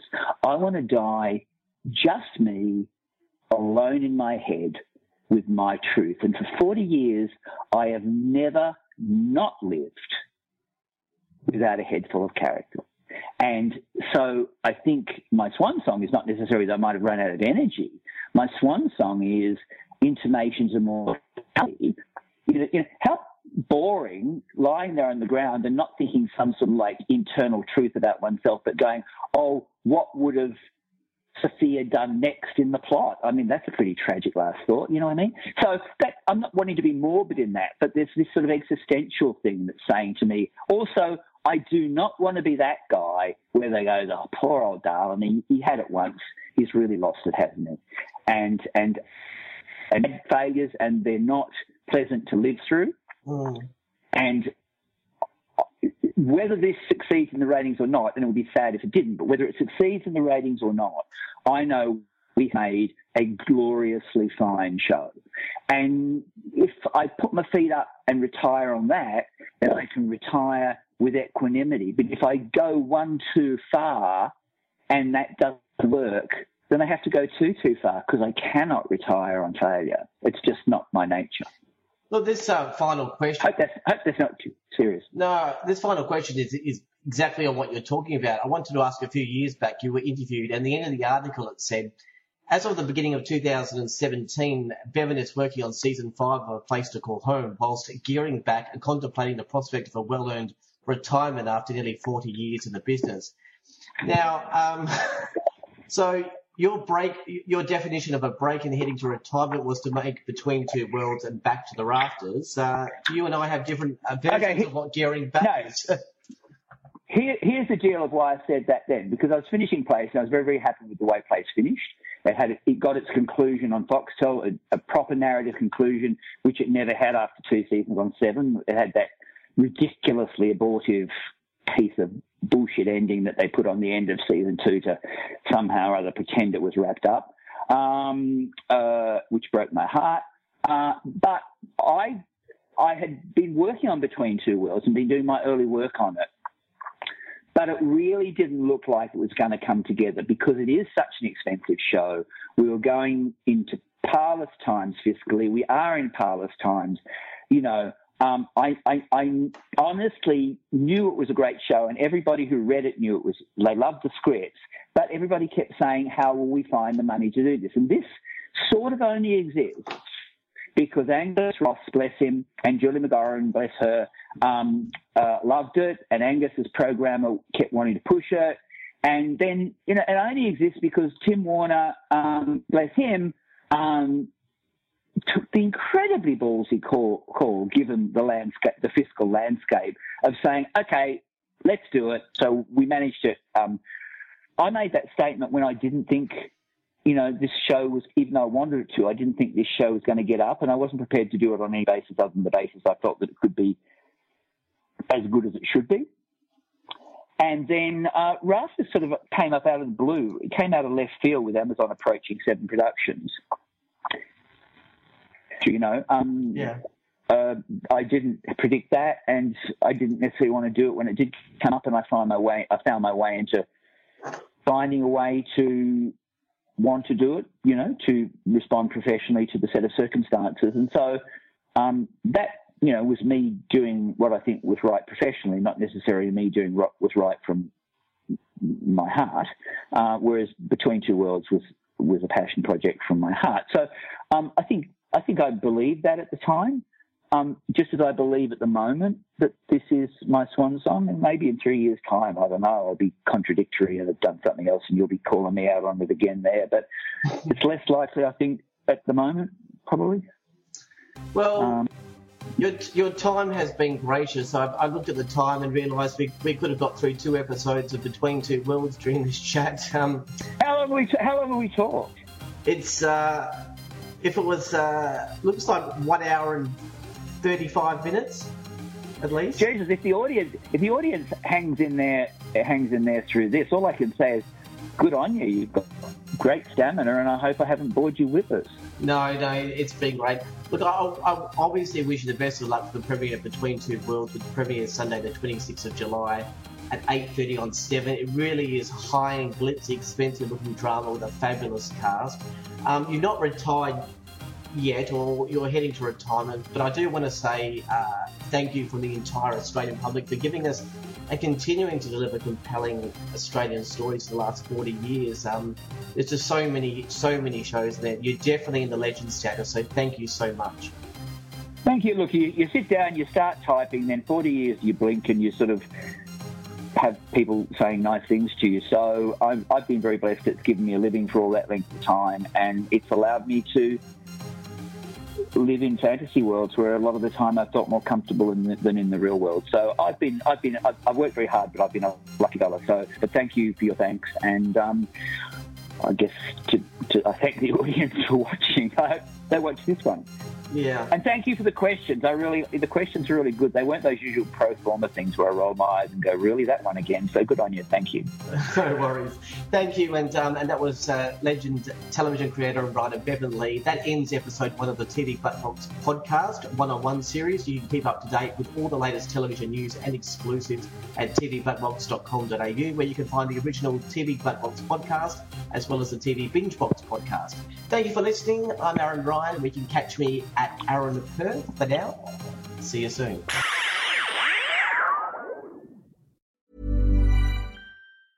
Planning for your next trip? Elevate your travel style with Quince. Quince has all the jet setting essentials you'll want for your next getaway, like European linen, premium luggage options, buttery soft Italian leather bags, and so much more. And is all priced at 50 to 80% less than similar brands. Plus, Quince only works with factories that use safe and ethical manufacturing practices. Pack your bags with high-quality essentials you'll be wearing for vacations to come with Quince. Go to quince.com slash pack for free shipping and 365-day returns.